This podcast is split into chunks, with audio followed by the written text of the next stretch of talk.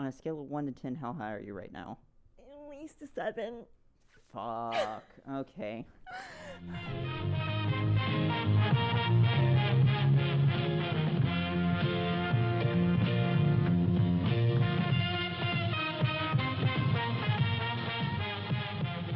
What's up, everybody? This is Fred from Smegco, and today I'm joined by, Frankie. and we are going to be covering Princess Mononoke, which will be interesting. You know, I've, I've tried for a while to get you to watch any anime, and you've absolutely refused. I th- before we'd, we'd started watching this, uh, and you were getting very upset with me for trying to force anime upon you. Yeah. Um, I asked like what your problem was with it, and uh, I don't, I don't, I'll be a terrible partner in this moment and say I don't remember at all what it was. So why don't you explain it to the audience? Okay. Uh, I don't know. I just like all the anime I saw as a kid. I kind of hated. Okay, so what'd you see as a kid? Just like Yu-Gi-Oh and Pokemon and that But- kind of thing. But you said when we covered Pokemon that you loved Yu-Gi-Oh, that you were a big Yu-Gi-Oh fan. Yeah, but I didn't like the show. Okay, you just liked the cards, Yeah. but you hated the show. Yeah. Interesting. And uh, you, so yeah, you'd said that you'd watched uh, Yu-Gi-Oh and Pokemon, and I think a little bit of Dragon Ball. Uh huh. Um, and was that was that pretty much it? Was that like your entire, uh, like batch of anime? Pretty much. Okay, so like, you basically saw the the like opening slots of like Toonami or something, right? Did you watch any like Sailor Moon or anything like that? No. You didn't watch any Sailor Moon? No. Ah, Sailor Moon is great. It got really fucked when it came to the U.S., but it's great. Well, everything gets fucked when it comes to the U.S. Yeah, but it's it's got issues. You missed like pretty much everything off of the Adult Swim lineup then too, right? So you basically just watched like Well, I got into Adult Swim like later. okay, well, th- what did you watch on Adult Swim? I mean, I've watched Archer with you. Yeah, but that's not anime. I don't know. It's, it's animation. Also, that's on FX. Whatever. um, I don't remember what any of them were called. Did you watch like Naruto, Bleach, One Yeah. Piece? Okay, but you never went out of your way to like look for any of the the I don't know stranger stuff or or I don't want to call it stranger stuff, but you didn't watch any like slice of life like Nichijou or anything like that. No. No, Mm-mm. no Invasion Squid Girl, No. which is a shame because that is a great show. I love that show. It's it's one of the few anime that I've got uh, Smeg to watch. Oh. Um, and you definitely didn't get into any of the stuff like Ergo Proxy or Hell no. anything like that. Serial Experiments Lain. Mm-mm. Yeah. I know I've made you watch an episode at least of Serial Experiments Lain, and you weren't having any of it, and I never tried again. I don't even remember this, so. Yeah, you you wouldn't have. You you saw the opening segment, and you were like, "What the fuck is this? I hate it." And uh, then we never watched it again, which sucks because it was like one of my favorite series. Um, so you had like almost no real exposure to to anime coming in, and definitely not like the the real like movies side of things, right? Like the more serious stuff. Mm-mm. Um, so this then, as a result, was your first your first Studio Ghibli film. What did you think? Uh, I pretty much loved it. Yeah, yeah. I, I remember when we when we came away from the ending, uh, you turned to me and said that it was very beautiful, It Uh, was. I mean, and you were more than a little teary eyed. Was not. You were. It was very cute. It was not.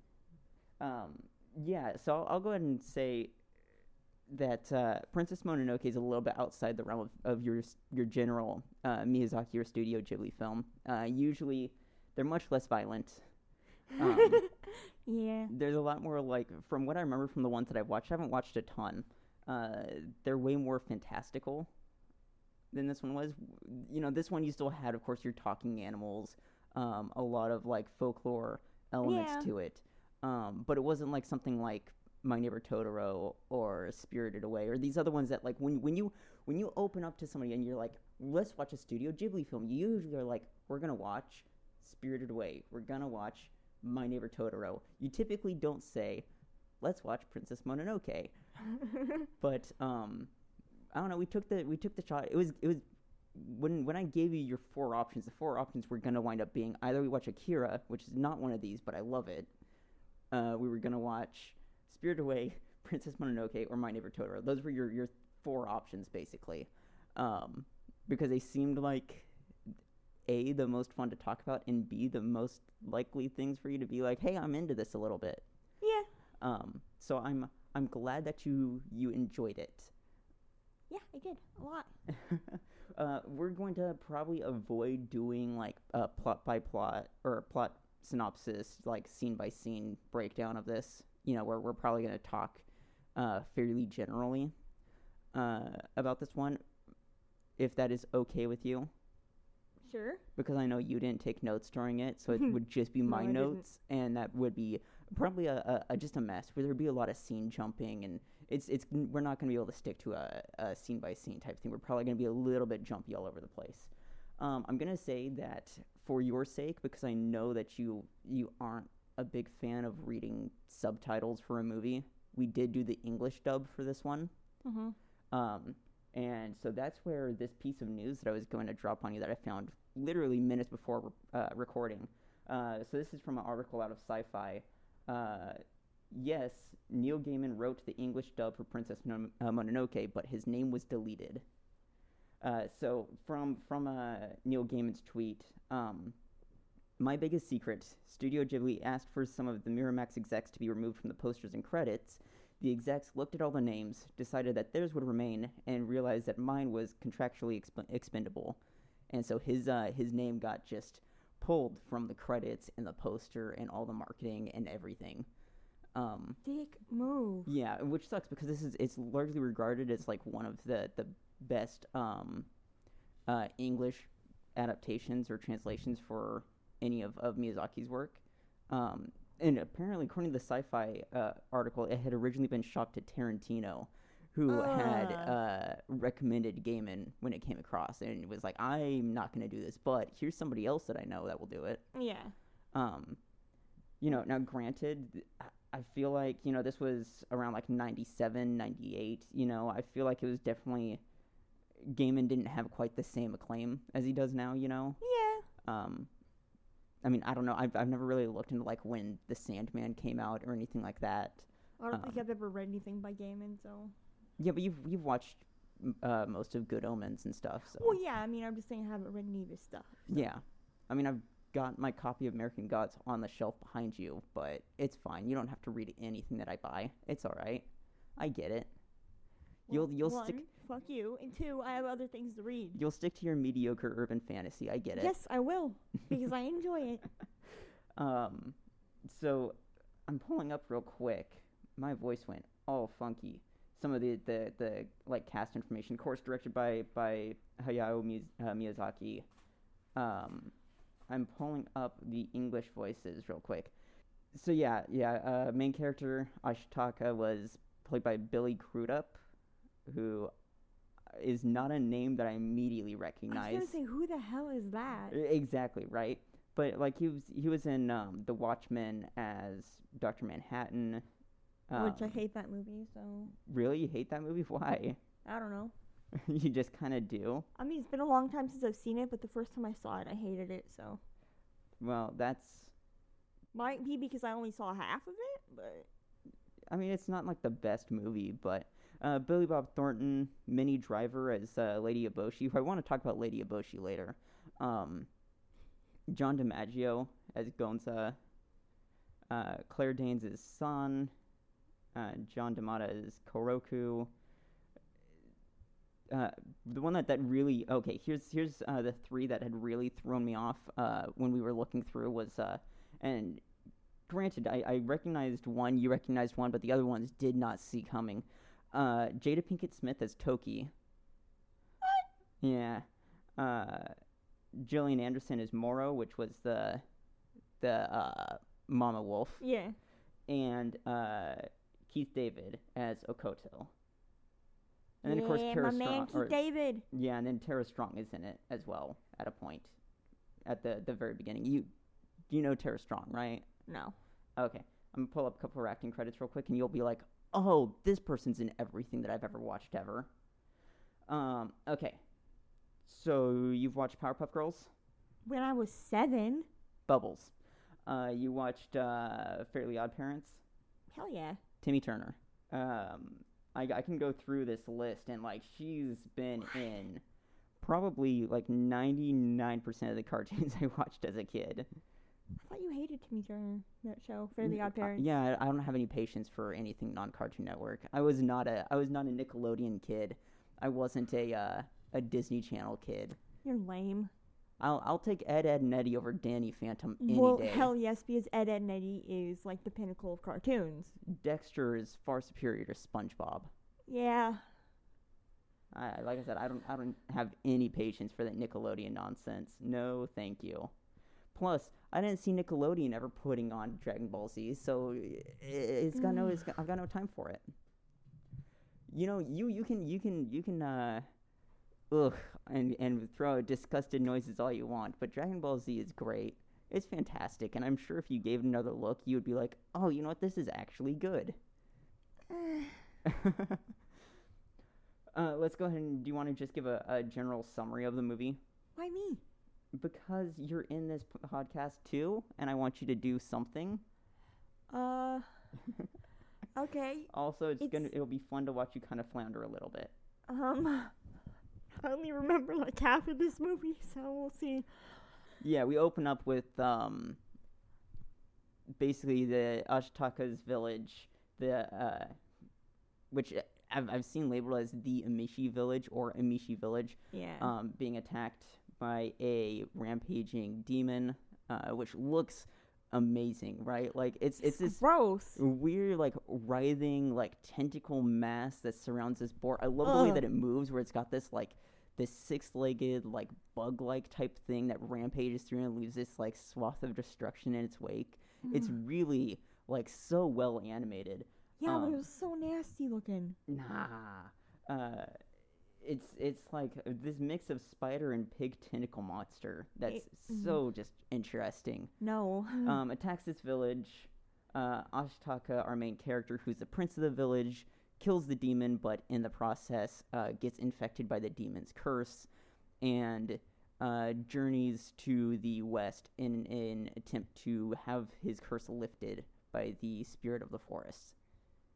Along the way, meeting lovable characters and getting into uh, a conflict that uh, he really didn't ask for. right. Um, so I want to I want to start off by talking about the Mishi village, uh, and some of the, the stuff that I'd made a connection to. That there's definitely um, holy shit, this cat hates me. Okay, yeah, right, right. So um, I want to talk to you about the the Emishi village and just some stuff. So. Uh, it definitely apparently I didn't realize that the Amishi people were a an actual uh, group that that existed. I, um, I'm only pulling this out of the Wikipedia thing. I haven't done a ton of research into the Mishi people because it's reasonably difficult. Yeah. Um, they they'd kind of existed uh, in this this sort of period between like or before like the 1300s, 1500s, and basically just separate themselves from the the like Yamato system that had existed. Right. This I know that means absolutely nothing to you, but I'm I'm trying not to do a full like history of Japan because that's gonna be insufferable. You're already insufferable. I know. Um, anyways, and, and these people basically went up just being slowly uh, assimilated or um, killed through through genocide and other reforms until there's really not much record bu- left behind. Oh, so you know just how human beings do? Yeah. Um, so in in that way, when I when I first watched, I made more connections to the Ainu people, which is another one of those groups. But unlike the Emishi, they are still around today, though also in a really Not great Limited. spot. capacity. Uh, I think the one of the figures that I saw listed them at maybe having twenty five thousand people. It's it's like really rough right now. A lot of a lot of uh, people who still follow a lot of that culture are kind of relegated to like the northeast parts of uh, Honshu. I think is is the right region, and uh, the rest of them are kind of left in like northern Hokkaido. And beyond that, there's like, just a bunch of people who like have Ainu ancestry, but really can't trace it to anything, or might not even know that they have it, Mm-hmm. uh, because of just really kind of fucked um, policies that have have led to that that whole culture kind of being diminished. How humans do. Uh, yeah, well, how colonizers do. Yeah. So I definitely noticed like some notes of that, especially with uh, some of the notation being made about how the Amishi were being pushed further and further north and out of and out of the, the their previous regions. Right, that gets noted by one of the characters oh, yeah, that they've been at the beginning. yeah, they've been being pushed out out of these areas, um, and so you kind of have this character who has to, uh, to some extent, shed that that heritage and like journey into the into the West and back into uh, this other civilization, right? Going from a more uh, naturalistic perspective into a more industrial one, right?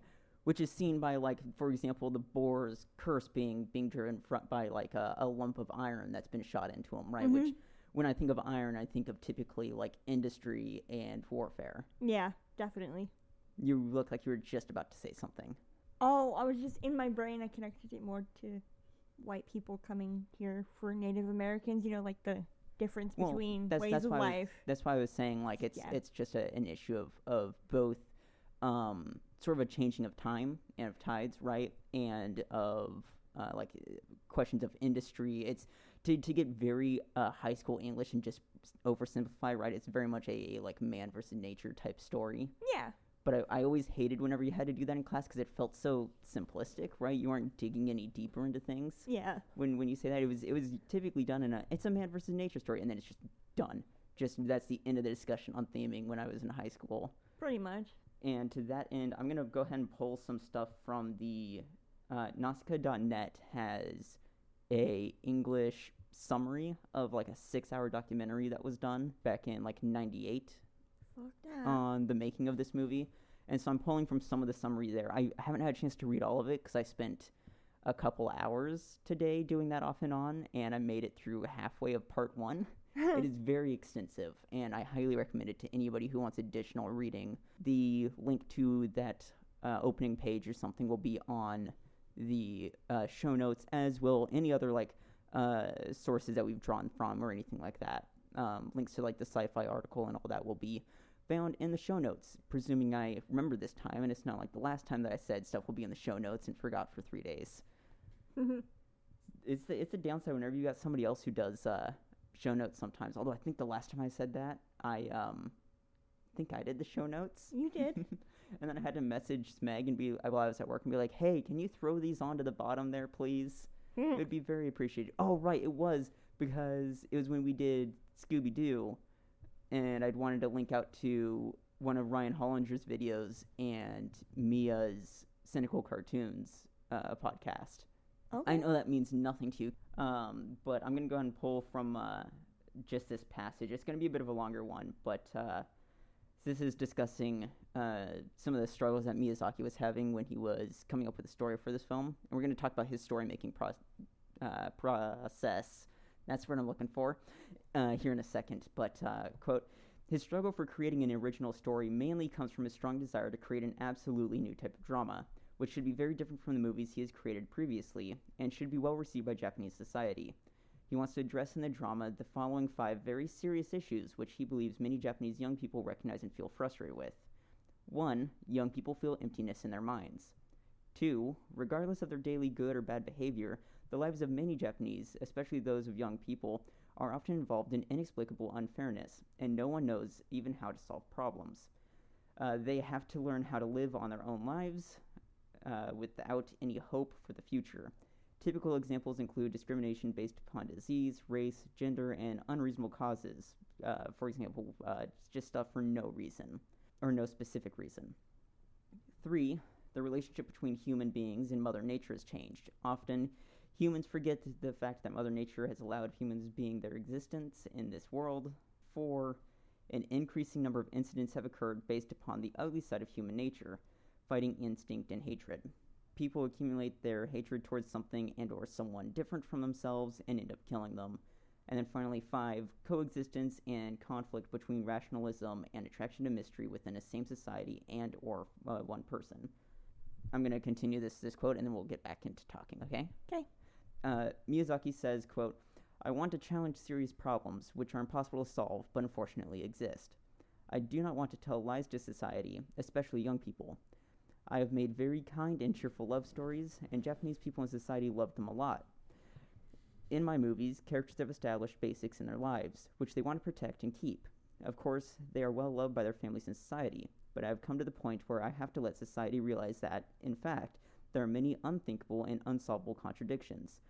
In my new movie, a main character will be told by his society, by his own people, we have let you go, even though you, what you did for us was honorable and respectable. He does not have a choice, and consequently starts his lonely journey to look for hope and the true meaning of life. My new movie will be a serious and heavy movie, and it may not be uh, financially successful. In fact, I got Suzuki san's permission since Ghibli may end up closing d- uh, down its activity because of my new movie.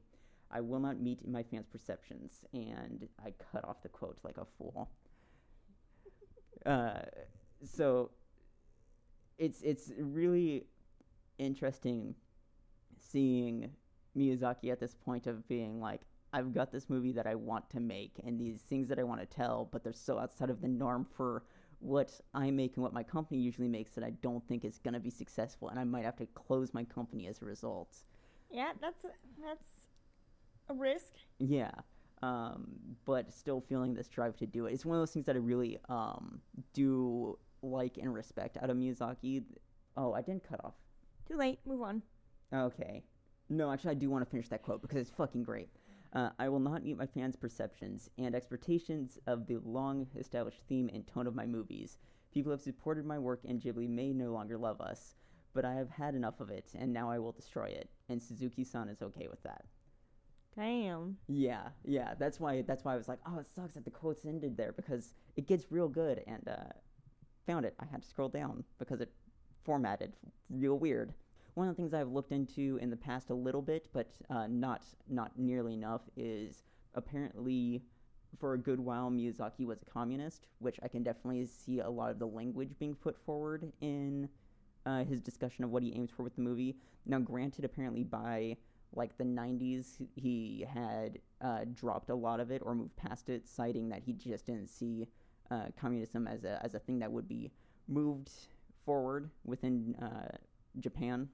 Um, I don't know whether that is uh, him simply uh, saying it's not a thing that's likely to go forward in Japan in my lifetime, or if it's a thing that's completely inaccessible to Japan, or what his reasoning was. I need to do more reading into that.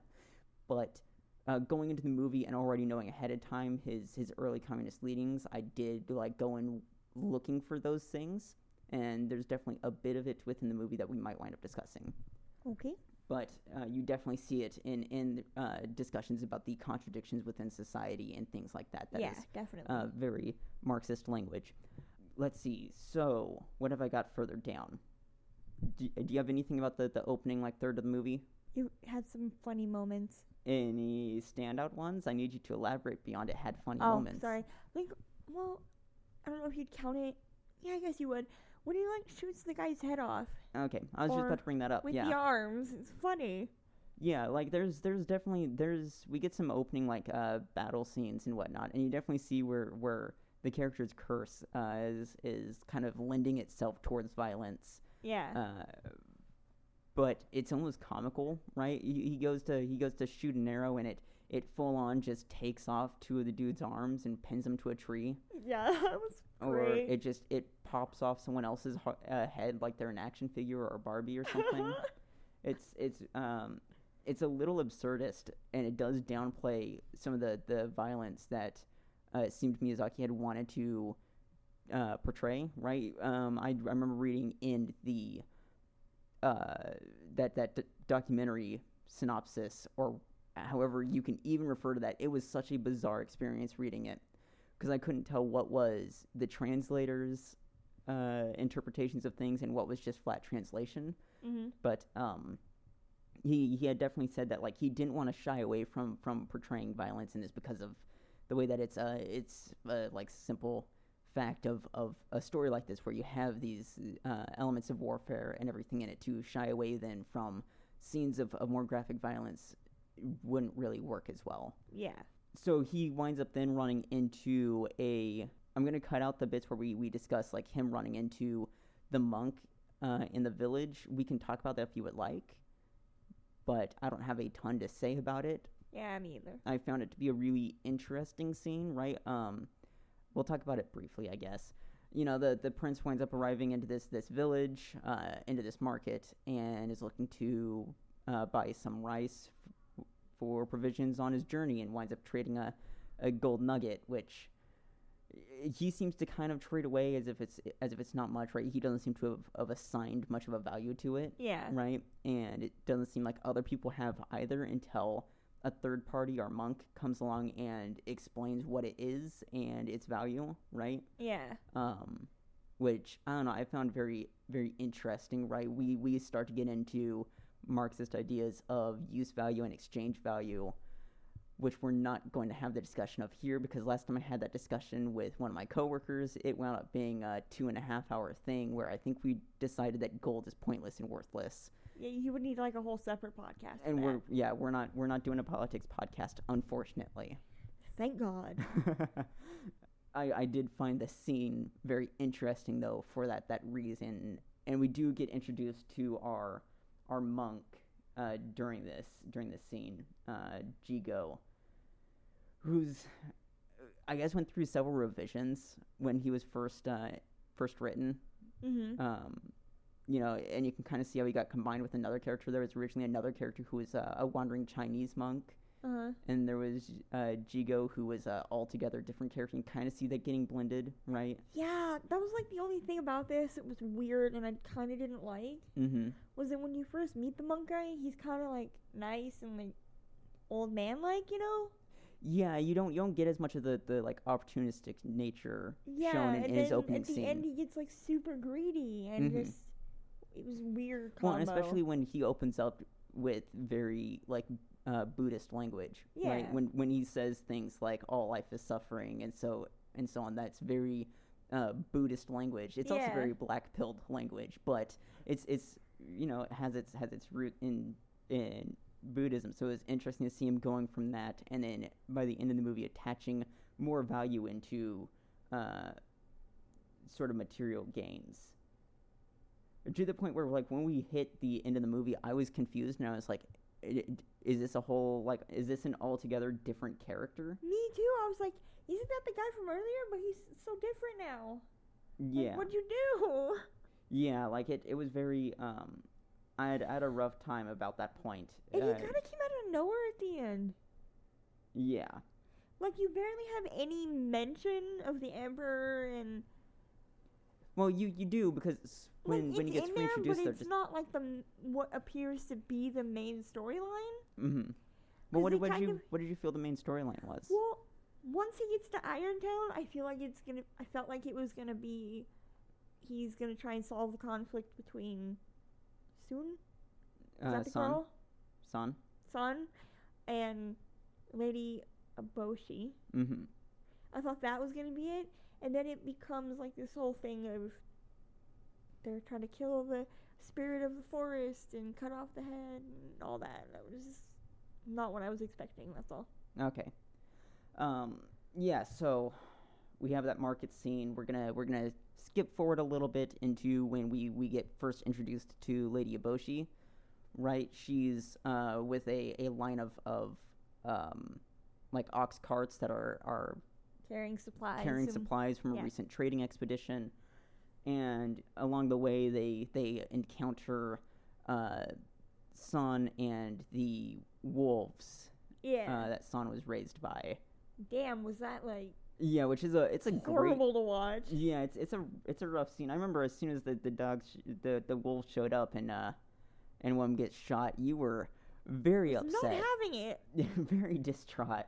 Aminos are pure. You cannot hurt them. Yeah, what I what I had taken note of was that we get this this uh like it's really notable what these characters are then using gunpowder, right? Coming out of Yeah. out of what's what's written to be like kind of a like 1300s kind of era Yeah. of Japan, right? and then suddenly we've just got freaking rifles. yeah, and um, this is the thing that Nausicaa.net had had stated that you know firearms didn't really make their way into Japan until about like the 1500s or so, 1600s when there was like a lot of trading being Yeah. done with with uh, Western nations into it. But there's also not the it's not impossible that uh, gunpowder had made its way from China over to Japan, and there had been some very rudimentary firearms at the time. Yeah.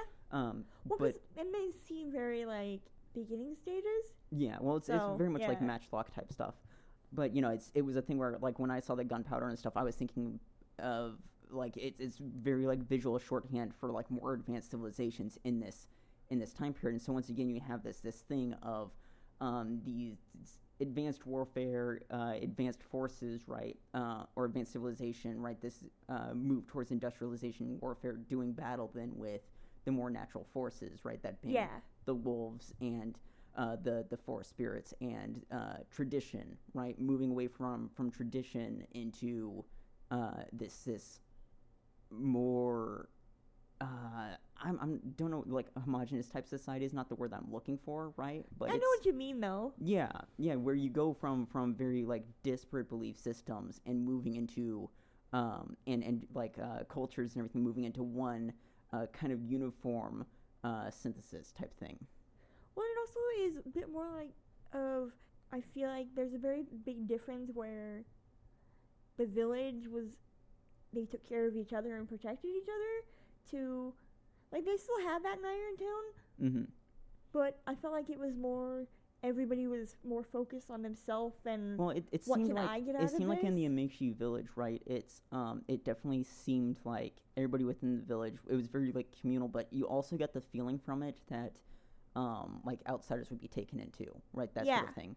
Um, meanwhile, once you start moving into uh, what what could be more broadly referred to as civilization, right? You had a lot more. You had a shrinking of that, right? Where it's like, okay, well now it's within these walls, you're fine, but outside of it, uh, you might be be treated a little bit differently. That sort of thing. yeah, and they're really like against letting in people they don't know and One of the other things I noted was uh, Eboshi's like very early, uh, kind of like casual regard to human life, right? When um, the the wolf winds up uh, knocking a bunch of or killing a bunch of people and, and you know bringing them off the cliff and everything. yeah, You have uh, one of one of the the villagers asked, you know, what do we want to do about the the men that she that uh, she tackled off the cliff? And Lady Eboshi just says, well, what does it matter? They're already dead yeah, um, I which was like, very interesting, right? Especially because it's like when we do get a look at Irontown, it's like it's not the biggest village, right? There's a there's a good chance that like she knows uh, all those people that got that got taken off the off the cliff, right? And and the the kind of casual regard that she takes seems to take to it at least speaks very differently to the character that she winds up having later. And then gets reinforced though in the, in the finale of the film, right? When she winds up instead being taken over by her her goal and disregards uh, Everybody else. and everything else that she'd built up. Yeah. Did you have uh, anything that you wanted to say about the first introduction of the wolves and Lady Eboshi? I liked her at first. Yeah. Later on, not so much though. Uh, let's see. Then we have we have a scene in which we've now been introduced to San, who's uh, a girl who has been raised by the wolves and is kind of just taken on as as part of their family, and is uh, once again another person who's kind of like of the forest, right? yeah. um, she can speak to the forest spirits and the animals and is familiar with all of these these more natural uh, parts of life, right? yeah. Uh, so once once they're in, we're introduced to San, uh, Ashitaka winds up taking uh, one of the, the wounded people from the cliff, and Two, s- but who's well, I'm saying one he's carrying, the other one is on the, the back of his very fucking adorable Oh my god, uh, that red elk. Like that, that thing, thing is so cute. so cute. I love it so much. Uh, and they wind up kind of uh, not giving chase, but following them and, and sort of tracking them through the forest, right? Aiming to get to, to wherever the, the center of the forest is. yeah. Um, and along the way, we wind up meeting our tree spirits, which is one of the, the few like bits of, of like visual imagery that I was I was familiar with before coming into the film. But man, when you see them like in motion, and everything it is they're way too cute. They're so cute. Are you kidding me? Yeah, I, I every time that we, we saw them on screen, I'm like, you are the most adorable thing to ever exist, and the only thing I want in the world right now is to be your friend. Right? Holy so shit. great. It was. We did both note that they've got weirdly defined butts. I knew it was so creepy. you see them you see them walking along trees and from the back and all you can see is just ass crack and it's like okay well right? Like you're so sweet and innocent, but but yeah it's it's very it's it was definitely a little bizarre yeah, uh, we wind up during this getting our, our first introduction or first first glimpses i guess of the spirit of the forest which what the? Which at first just looks like a, a just real fucked deer right it had like 40 points to its antlers it was so strange But the face is what I really. we, yeah, we don't get this face till much later I Um, know, but Yeah, and shortly after this, we get introduced to Lady Eboshi's Iron Town, um, which again we see like which is like a slave town. Let's be real here. uh not not necessarily. We'll talk about that, but um Well, when you first see it, that's what I felt like it was. Until you get like inside and you realize that that's not exactly true. sure. Like when we when you first see it, you get this. Uh, you know, we see like these these massive walls, right? The separation of of the town proper from the nature surrounding it. Um, this mass deforestation, right? The mountain's been Oh yeah, pretty much clear cut, right? You you have this this complete removal of, of nature, and you see a lot of like uh, smoke and everything, right? These, Yeah. these signs of like uh, Industry. once again, um, dis- this this destruction of nature, right? This uh, conflict that's being driven um, from the people within towards the the traditional spirits without. Yeah, I just had a Yeah. eureka moment. Oh yeah. Well, I was just thinking that it's interesting that we watch this now, this movie, Uh huh. when climate change is becoming a very big problem. Yeah. Well, and, and it was one of the things that I, I saw during my, my reading, once again, from Nausicaa. You can almost assume But that to think that this movie came out, what, the year I was born? Yeah, it's like 97. Yeah, so the Um, year I was born? You can assume almost any time that I'm, I'm discussing anything that I did reading on, it's from Nausicaa, because holy shit, that took up m- most of my research time. We'll talk a little bit about um, NHK did a uh, four part documentary on um, Miyazaki that started like back in 06. I will wind up linking to that because it's available for streaming for free uh, with a English uh, dub or translation um, that's been done. But uh, I guess Miyazaki didn't immediately want to do like something with an environmental message, right? Because he felt like everybody already knows that nature's precious. I don't feel like I'm doing anything by reinforcing this. Clearly not. Yeah, you would you would hope, but we wind up having then Ashitaka get introduced into the village. One of the things that I, I found very uh, interesting, I think, shortly before he comes in, is uh, they're discussing uh, the losses from the wolves' attack. Yeah. And it was a couple of the like village men. And I did note that one of the uh, village women had had noted that uh, it's never the guards that die, right? Which oh, yeah. we get then this this uh, class division, that that's- that's really hit driven me like, right? wow. Not not to get you a little too middle school, right? But it is very system of a down. Why do they always send the poor being being driven into Yeah. this? And it's just kind of like a throwaway line that if you're not really paying attention, you're not going to catch. Yeah, it was, it was a thing that I definitely noticed more because of the subtitles that we had on. Because Yeah. even even if we aren't watching something in its natural language, of course you and I are like, oh, subtitles are coming onto this bitch because we, we can't we can't hear for crap. Well, we're deaf as shit, so Well, yeah. Also, our TV is pretty busted. It is. it's it's not great. We we um we recently stuck our Xbox One in there, and uh, we were hoping. I was hoping, at least, that the issue that had come before was just The an old old, Xbox Xbox? 360 Yeah. and an- a bad So HDMI cable. But uh, no, no, it's the TV. that TV's just shit. we need a new one. I know, but I, I bought it like Okay, I'm seven sorry. years I ago should when I not have to out. turn the volume up to 100 to hear anything. Well, stick some headphones in the controller. We get introduced as well to another character. I, uh, she doesn't play a major role into it, right? She's very supporting, but I want to point her out because I I love her. She was amazing. Uh, Toki, who is one of the wounded uh, Men's villagers' hus- wife. wife, yeah, who's just uh, yeah, I love her too much. Her introdu- introduction is so like bombastic and take charge, and she's such a great character that yeah, I I absolutely loved her.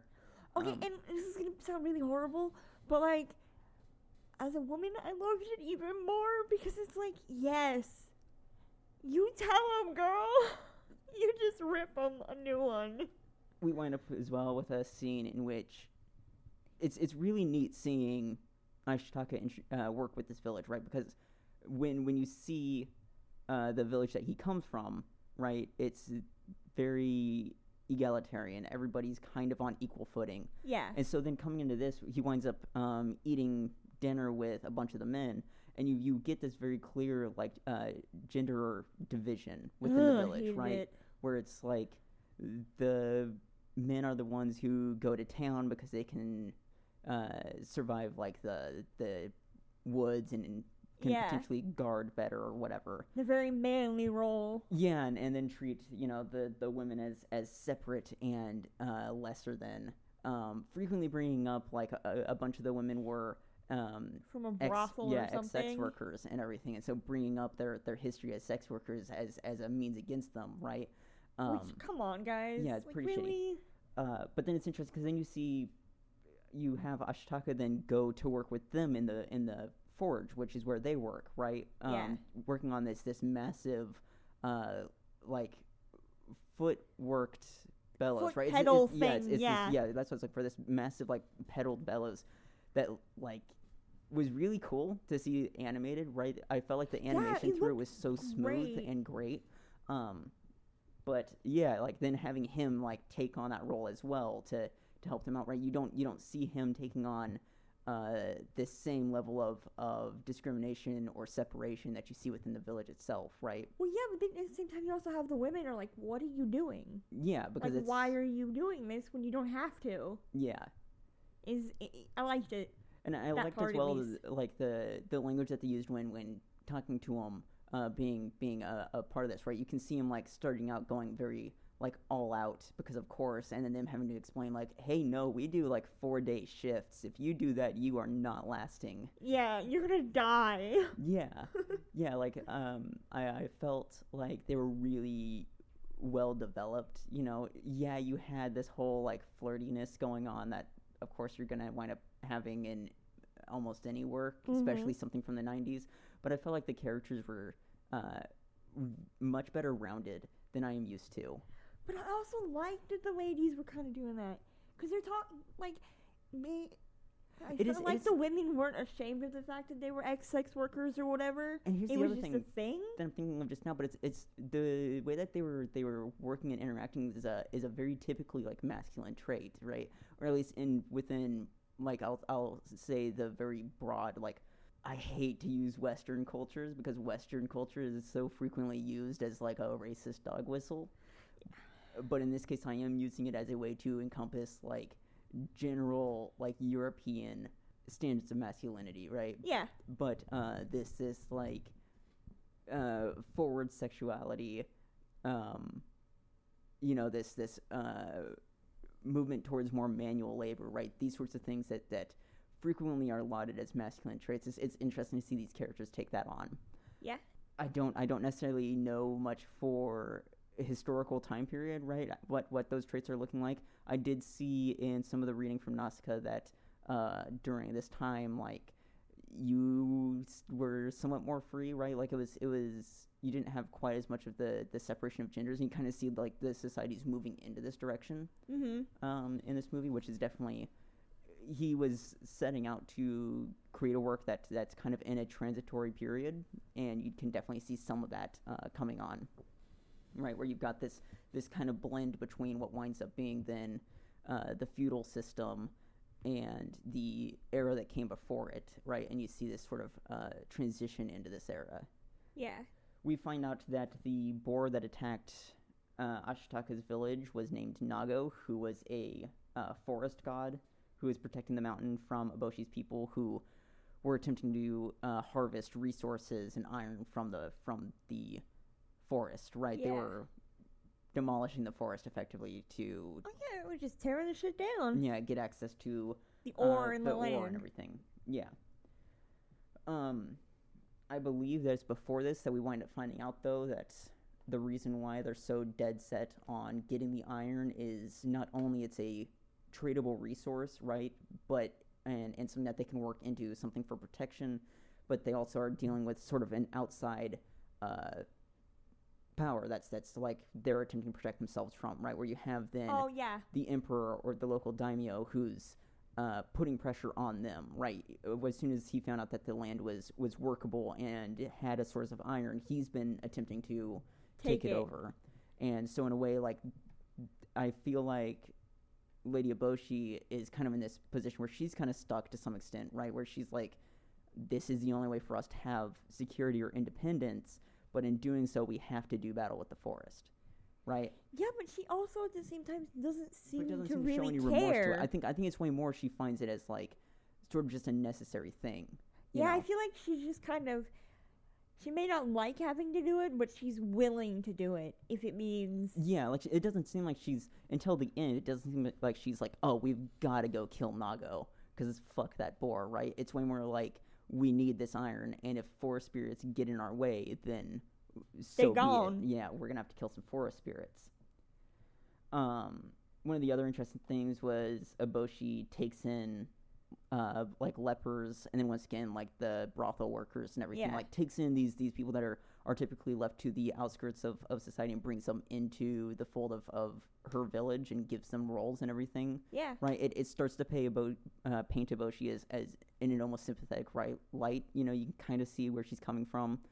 Um, I read in, I think this was once again Nausicaa, that uh, she's she's meant to be painted as having a potentially very rough backstory. You know, Yeah. um, which you can kind of see in the way that she she does take in these people that are left more toward the outskirts of, of society. She takes on a more like brash role, is kind of um, more in the shit, you know, Yeah. is is like willing to put herself into uh, dangerous situations. Like yeah, you see that when they get attacked by the wolves, she's very like Yeah, she's the first one to active like in the fight. yeah start pulling out the weapons. Uh, she's very dead set on uh, creating lighter far, uh, firearms so that way the women in the village can defend themselves, right? Yeah. Yeah, um, which is very good, of course. But we wind up then leading into the confrontation in the village, right? We have this fight between Lady Eboshi and San, who's kind of attacked the village or infiltrated it with the uh,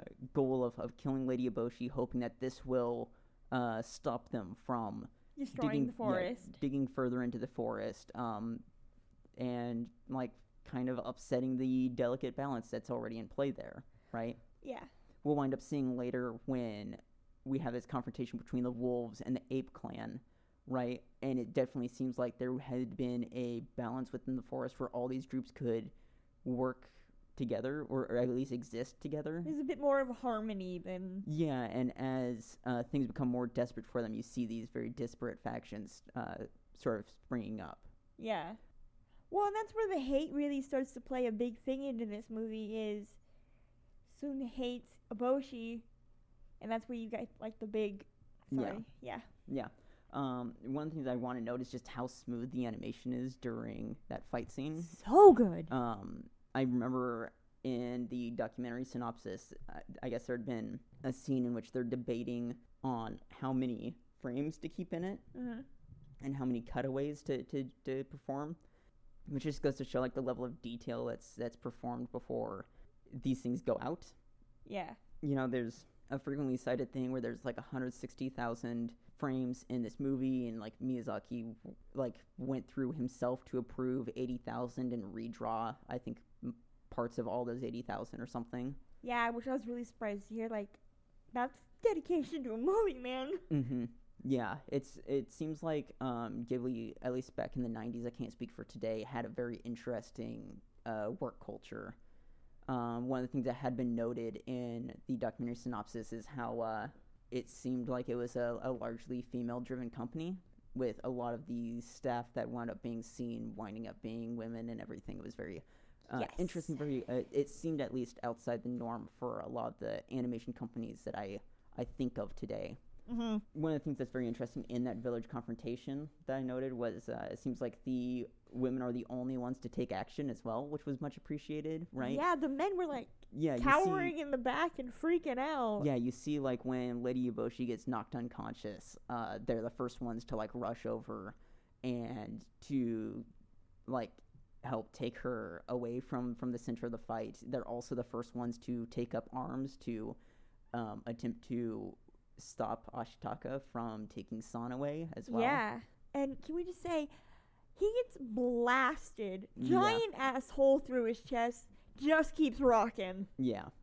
Um, it's it's just one of those things I really appreciate was like how take charge they were when you've got like a bunch of the men who are just kind of standing around doing absolutely nothing. Yeah. To see these people like immediately like, okay, I gotta I gotta step in and do my part, and this was very uh, refreshing.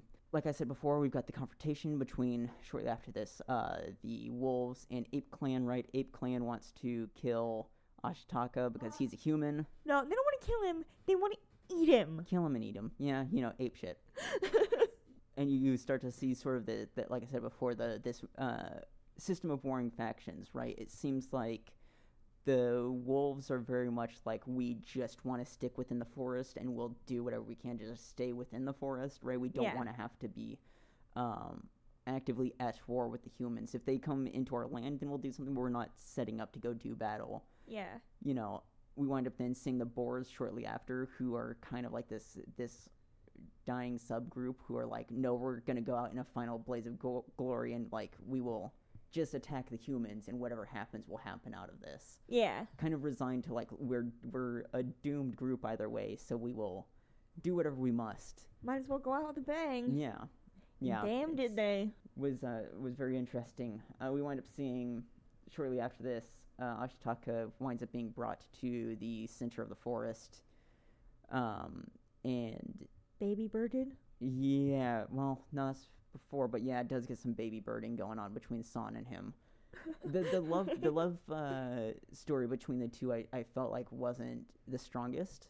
Uh, definitely not. but it was very it was very fairy tale right where it's like you don't need the like courtship and Yeah. the long drawn out like interactions between the two right it's like the the sort of folklore story really allows for um kind of a love at first sight type thing right because you get the you already understand like the visual shorthand that it, or the, Yeah. the storytelling shorthand that's that's used in place i am far too deep into folklore reading right now and i I it's it's been rough.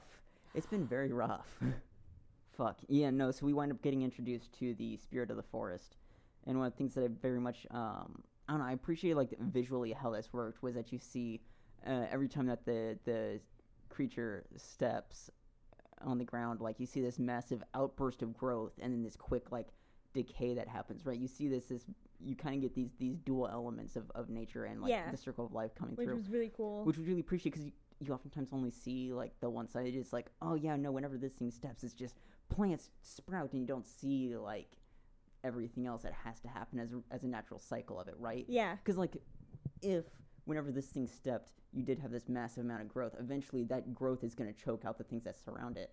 So seeing it being like, no, there's this natural consequence to this this growth is that it has to fade away. Otherwise, everything around it dies too Yeah. right it it, it sort of kind of it reinforces what we're seeing within the story itself right of, Mhm. of this this cyclical nature of things and this action reaction that that we, we see uh, as one one group grows in, in power and another group has to shrink from it Yeah. and then my last note wound up being competing goals and ideologies between the wolves apes and boars which we've already discussed Yeah. Boars wind up planning to launch an attack on the human village. You know, Doesn't go well for them. yeah, Ashitaka gets nursed back to health and sent away. You know, he gets he gets sent away. We start moving into this final conflict as he returns back to Irontown and finds it now besieged by the samurai uh, force, the, the daimyo's forces, right? Um, which was a thing that apparently had been really uh, debated on by Miyazaki was how much you discuss the uh, the like feudal lords before this Mhm, because you really don't get a lot. and, and that was that was intentional. He was looking for a thing where he's like, you know, in in real life, you don't you tend to have this in battles, right? Where there's this battle that's going on, and then some third force just comes out of nowhere and fucks the whole thing, right? Well, that yeah. nobody really anticipated or planned for. And in that way, you kind of have there's this battle between the the forest and Irontown, and then just oh, there's just a the third force that comes in and just decimates shit, and Just you know, fucks it up. yeah, you know, because if I remember right, the uh, Jigo is working for the daimyo, right, and winds Yeah. up using his resources to completely destroy the boar attack and thwart that, right? Which upsets the uh, the scale even further. Oh yeah. You know, you kind of have this third group that comes in to just kind of pick up the scraps of this this long conflict. Um, you know, uh, Ashitaka then rushes back to the forest because he finds out that Lady Eboshi's been uh, Hunting. yeah, is, is now is off hunting for the forest spirit because she wants to kill it because doing so will will give her full access to the mountain and its resources. Yeah. You know, we've got our character Jigo who's looking to, to kill the forest spirit because he wants its head because he can give the head to the emperor because the emperor's looking for immortal life and that will basically set up the monk for life. Um, Asshole. Yeah, you know, you've you've got this uh, convergence of forces. Yeah. Uh, let's see, we've got the, the whole final fight between Eboshi and the Forest Spirit. Mm-hmm. Do you have anything to say about that that sequence other than like, fuck, man, Lady Eboshi gets so like single-minded towards her goal and winds up like in in that in that drive to complete this one goal undoes everything that she's worked for and stood for in the past, right? She loses a damn arm because of it. Yeah. It's yeah. It's very. I mean, she yeah, she winds up she gets I thought that was an interesting thing, where she gets so set on killing the forest spirit that she literally doesn't even care about all these people that she's helped anymore. yeah. She doesn't care if they die. Well, it's I don't think it's even that. I think it's realizing that um, if she goes back to fend off the daimyo again, then great, she's fended off the daimyo. But, But she still has her other problem. she, for now, right? She's she's gotten rid of him for the moment, but she's still gonna have the daimyo coming back once again with more forces, right? She has to do this one thing to be able to yeah. get the resources to uh, secure her clan standing, right? Yeah, so I guess I hadn't thought of it that way. it's kind of in a similar way to how earlier she was like, "We're not going to waste time finding the bodies at the bottom of this cliff. We're going to assume they're already dead because we need to do this, otherwise we don't eat." Yeah. Right. Uh, so in a similar way, how she's willing to make that trade-off that early in, she's kind of making the same trade-off now, where she's like, "Look, we could have problems in Irontown, sure, but if I don't solve this now, our problems are going to be much worse later on down the line." It's just to me a very cold approach to the situation. at, at the same time, right, we're, we're running into one of the themes that Miyazaki had wanted to to discuss, right, uh, which was the oh when he's when he's discussing the uh, number of incidents that have occurred upon the ugly side of, of human nature, right, people accumulating their hatred towards something. Uh, or someone that is different from themselves and ending up killing them, right? Like in, in this other way, like the um, conflict between Eboshi and the Forest Spirit has, has hit such a point where it's it's kind of left on a rail now, right? Like there's only one way this thing can go, yeah. And it's, it's kind of become one of the, the driving influences for her moving forward, right? She almost loses sight of, of like you we've said before, the thing that she's been working for this whole time, Yeah. uh, which you know she winds up kind of seeing the error of her ways and going back to Irontown after the thing's already been killed. Well, yeah.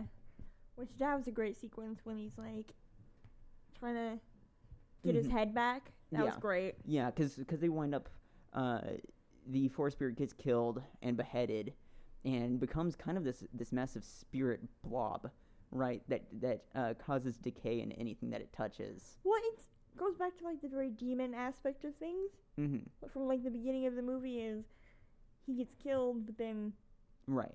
like hate just kind of takes over and he just kills everything. Yeah. You know, and that's where we kind of run into our, our last our last section. I don't know. By this point, I was definitely fading a bit. It's uh, it's what like a two and a half hour movie. Uh, yeah, I think so almost. Yeah, and we were watching it very late. It was like 3 a.m. when we finished. It was. Um, but uh, they do wind up managing. Uh, Ashitaka and San manage to get the uh, head of the forest spirit and return it to the forest spirit, and things kind of just wind up being all right, right? Like life does return to the forest, but you you understand that it's it's never going to be the same, right? The the mystery of the forest, the like fantasy of it, uh, is gone, Yeah. right? And while things like the wolves and uh, ape clans and all this stuff, they'll still exist, right? As as time moves forward, they'll become more and more mundane Animal-like. and normal, right? We already saw this with the boars, where the boars are like, we used to be a, a like wise and, and honorable people, and now we're being reduced to squealing pigs, right? By the Yeah. time by the time that uh, Okkoto dies, he predicts that like we're we're gonna be left with nothing but just mindless squealing animals, Yeah. and so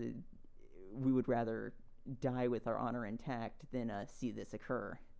Which you can't really blame them. Yeah. Uh, so in that way, once the once the, the spirit of the, of the forest, or in its in its way, I guess like the, the mystery of it, right, winds up winds up vanishing. You also have this this uh, kind of return to the mundane. Yeah. In, in a way, it's kind of like the it's a it's a very much like a, a loss of innocence thing for the for the forest itself, right? With the forest being its own character, Yeah. where, where you have this this destruction of this thing that's meant to be pure and good, and this reconciliation from it that uh, you can never return back to. Mhm. But I feel like wasn't the last shot of one of the little Yeah, of, of one of the, the forest spirits. Well, and that's the, that is the thing, right? Is those things I guess will will always exist, but it's a thing where the the forest will never return to the way it was. Yeah, but I thought I just thought that was a good last shot to be like maybe It's- things aren't all that bad. Like there there's still there's still mystery in the world. You know, Yeah. you just it's it's going to be small and you have to look for it. Yeah. And uh, you know, we wind up having San and Ashitaka realize that although they may I think love each other, they they will never be able to be together because their their two goals are two different things, right? San wants to return to the, the forest and and tend to it, and Ashitaka wants to return to the Iron Town and help them rebuild and um, kind of heal from from the damage that's occurred, and maybe to to help set them on a way that's more harmonious with the uh, with the forest. Yeah, that's what I was about to say. Is is very like from his point of view, maybe he feels he can change some of their thinking Yeah, in that. You know, yeah, yeah, that they they don't have to be in conflict with this thing that's outside themselves. yeah. You know, they like you can live a little bit more harmoniously Well, if you choose to. one of the things that's that's really interesting to me was, uh, you know, in in the process of ironworking the way that they do, you need a lot of lumber for charcoal, and so it's interesting to see them not uh, replanting any trees or anything. We actually see them actively discouraging it, right? When you have, I think it was one of Ape Clan, Yeah, something they're was- it out was a planting the trees. shadow figure out in the forest trying to We're just kind of yeah, if we see one of the, the uh, kind of a shadowy figure that I th- like we said, I think is probably yeah, I think so. a clan or, or a forest spirit basically that is out attempting to replant the trees that have been cut down um, and instead gets uh, shot at and chased away by the village right? We, we see them actively discouraging this thing um, that's like necessary as well to their way of life. You just don't appreciate what you got. yeah. But um, i think that that basically brings us to the end of our like actual like discussion of the the story of the thing. And and i mean i'm at the end of my notes. Um, i don't know do you have anything that you want to say on that end and then i've got maybe one or two things to talk about and then we'll wrap up Uh, no, I mean other than that, I just really loved like the theming and the message of it. hmm and like once again it's visually just So pleasing to look at. so like, beautiful like the, I, I meant to mention like the opening colors and everything at the at the start like you have those great. like bright, vibrant greens and uh, blues, and then the way that it shifts as you move into the movie, right? You start seeing a lot more um, Browns like and browns blacks and- grays and blacks, and then at the very end of the movie, a return to those bright, vibrant greens and reds and yellows. It's uh, like the the color palette as as the film goes is absolutely gorgeous and does a lot to. Uh, Get you into this mood of Yeah, what is does a- happening. yeah, it does a lot to help show the mood that they're they're aiming for, and sort of the the theme, right? As as as uh, as the conflict continues to to build, you see the colors become more gray and muted, and less less vibrant and lively. Yeah. It was just like, like I said after we finished watching it, it's just a really beautiful message and it looked great and just, yes. Yeah, Watch this movie. yeah, yeah. It's um apparently it will be up for streaming soon. I just read that I guess HBO Max is gonna have 21 of Studio Ghibli's films up for Viewing pleasure. Yeah, I'm I'm never sure how to pronounce that studio's name because I've heard it Studio Ghibli and Studio Ghibli, and I've just been like, I'll just say Ghibli. Yeah. It's here's why is Ghibli's just so fun. Yeah. It's it's it sounds like it's it's like I don't know. You I imagine Jello, yeah. right? I don't know. and but if I say Studio Ghibli, I I just think Lord of the Rings because it sounds too close to Gimli. Thank you. Yeah. Um, but uh, yeah, it was just, it's a really beautiful film. It's uh, honestly, I think it might be the first Miyazaki film that I can like remember all the way through. Right, I remember watching Howl's Moving Castle like shortly after it came out in the U.S., and I've watched uh, Spirited Away at one point for sure when I was like much younger. Mm-hmm. You know, it was, it was probably up on I don't know, maybe it could have been shown on Cartoon Network or something or Adult Swim, but I don't remember it super great. I remember like bits and pieces and imagery for sure, uh huh. but a lot of the actual film is just very blanked out for me. I remember in my Japanese class they were showing Ponyo, but I n- remember like seeing a little bit of it. It was during like one of the only Japanese club uh, meetings I went to. They were showing it, and uh, I remember like watching it, but being like, "This is too childish for me," and not paying any attention to it because I was a really shitty seventeen-year-old. No comment. Uh, Well, I know what your comment was. It's probably you're a really shitty 24 year old, and I won't disagree with that statement. You aren't wrong, but I'm less shitty, and that's something. Says you.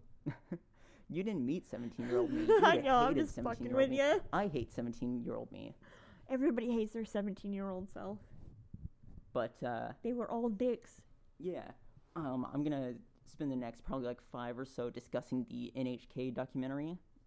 Um, I know you haven't watched it, Frankie, but uh, it, it was just very interesting.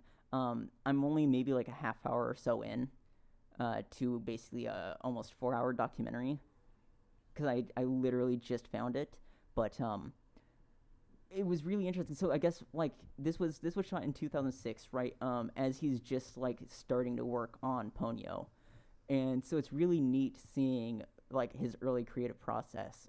Where first of all he's in like a an independent studio, right? Which is basically it looks it looks like this uh maybe like a medium sized house or something that he's working in and he's got like a really interesting like morning ritual of like entering in saying hello to the the spiritual residents of the house before making coffee and like setting That's out dope. a bench and and like opening up the whole place's windows and and all that um i guess when the documentary started it took like 2 weeks before they uh he actually started working on his next film. Like they started the documentary because they're like oh you're working on another film. Great.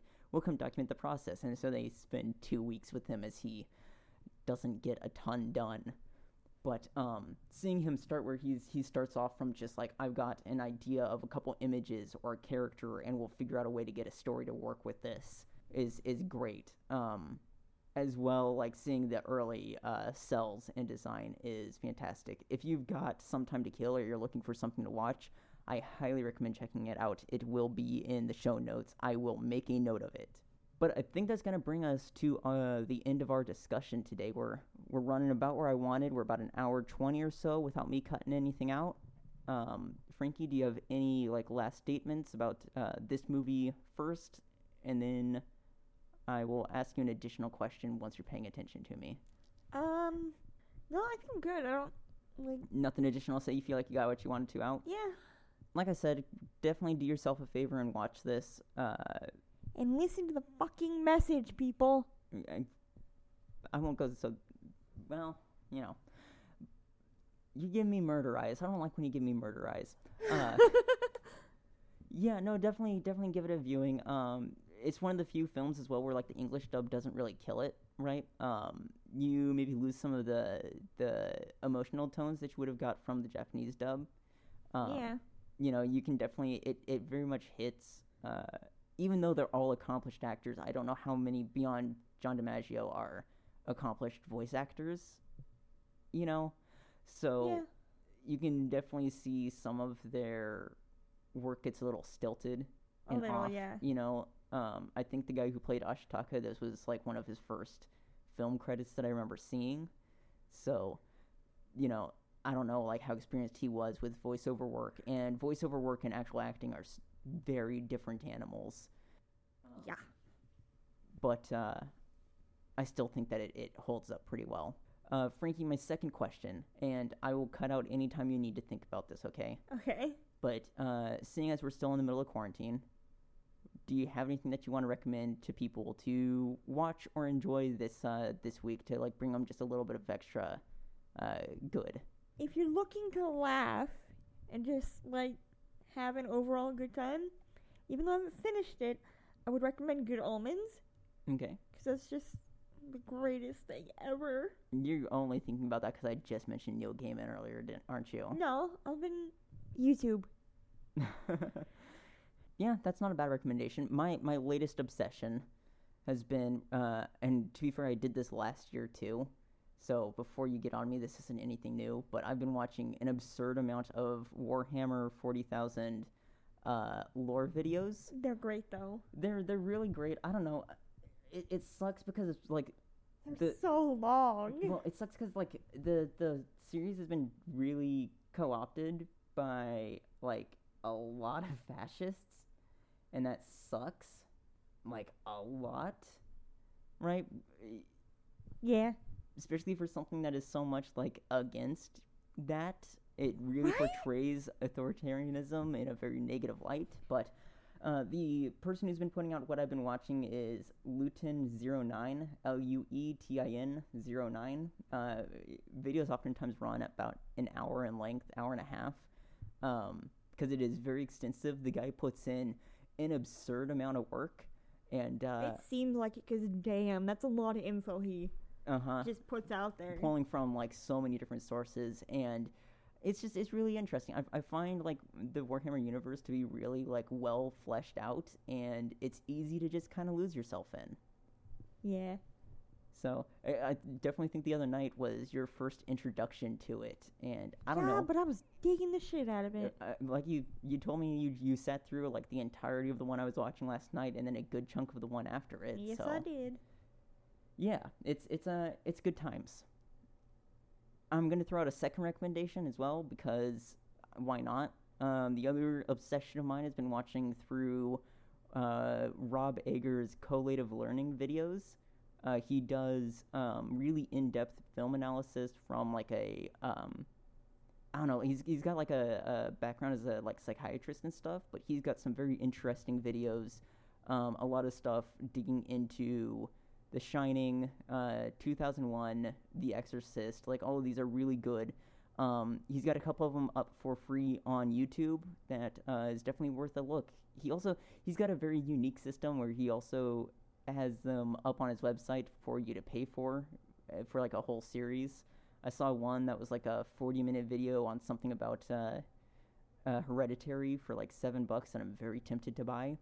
um, but it's it's a very interesting system. But I, I find his his videos to be really interesting, um, and he's got a very nice voice. It's lovely. It's uh, easy to lose yourself in for a little bit. So those are my, my recommendations for the week. I can't really recommend anything else because I've mostly just been doing music. It's it's all good. Has there been an album that's been released this uh, recently that you're you're digging? Not an album, but a song or an artist in particular. Okay, you want to plug the artist? So this artist I've been listening to, her name is spelled K A R L I E N E. Okay. She does like she takes historical figures or just like crazy shit that's happened in history and just kind of writes music about it in a Yeah. fun way. Um, like, I like it. I know, I know you like it. I'm not the biggest fan, but you and I agree on like zero percent of our musical tastes. That's because yours is shit and mine is awesome. I think the only musician that we've ever agreed on is maybe AJJ. I like some of clipping stuff though. Oh yeah, His you like videos a, are weird, a little bit of clipping stuff. I'm sorry, screaming is not singing. It absolutely Not. is. I'm I'm sorry that my artists have like raw passion and yours are all uh, driven by autotune. That is not true. if you'd bothered to listen to that group I sent you over Discord, you'd know. uh, if you bothered to watch any of the ten videos I sent you over Discord, you would know. I've been busy. You haven't. Been writing.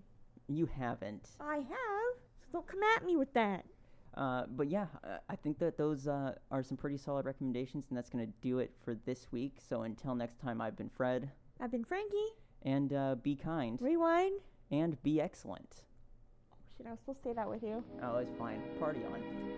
And now, folks, it's time to say goodnight. We sincerely appreciate your patronage and hope we've succeeded in bringing you an enjoyable evening of entertainment. Please drive home carefully and come back again soon. Good night.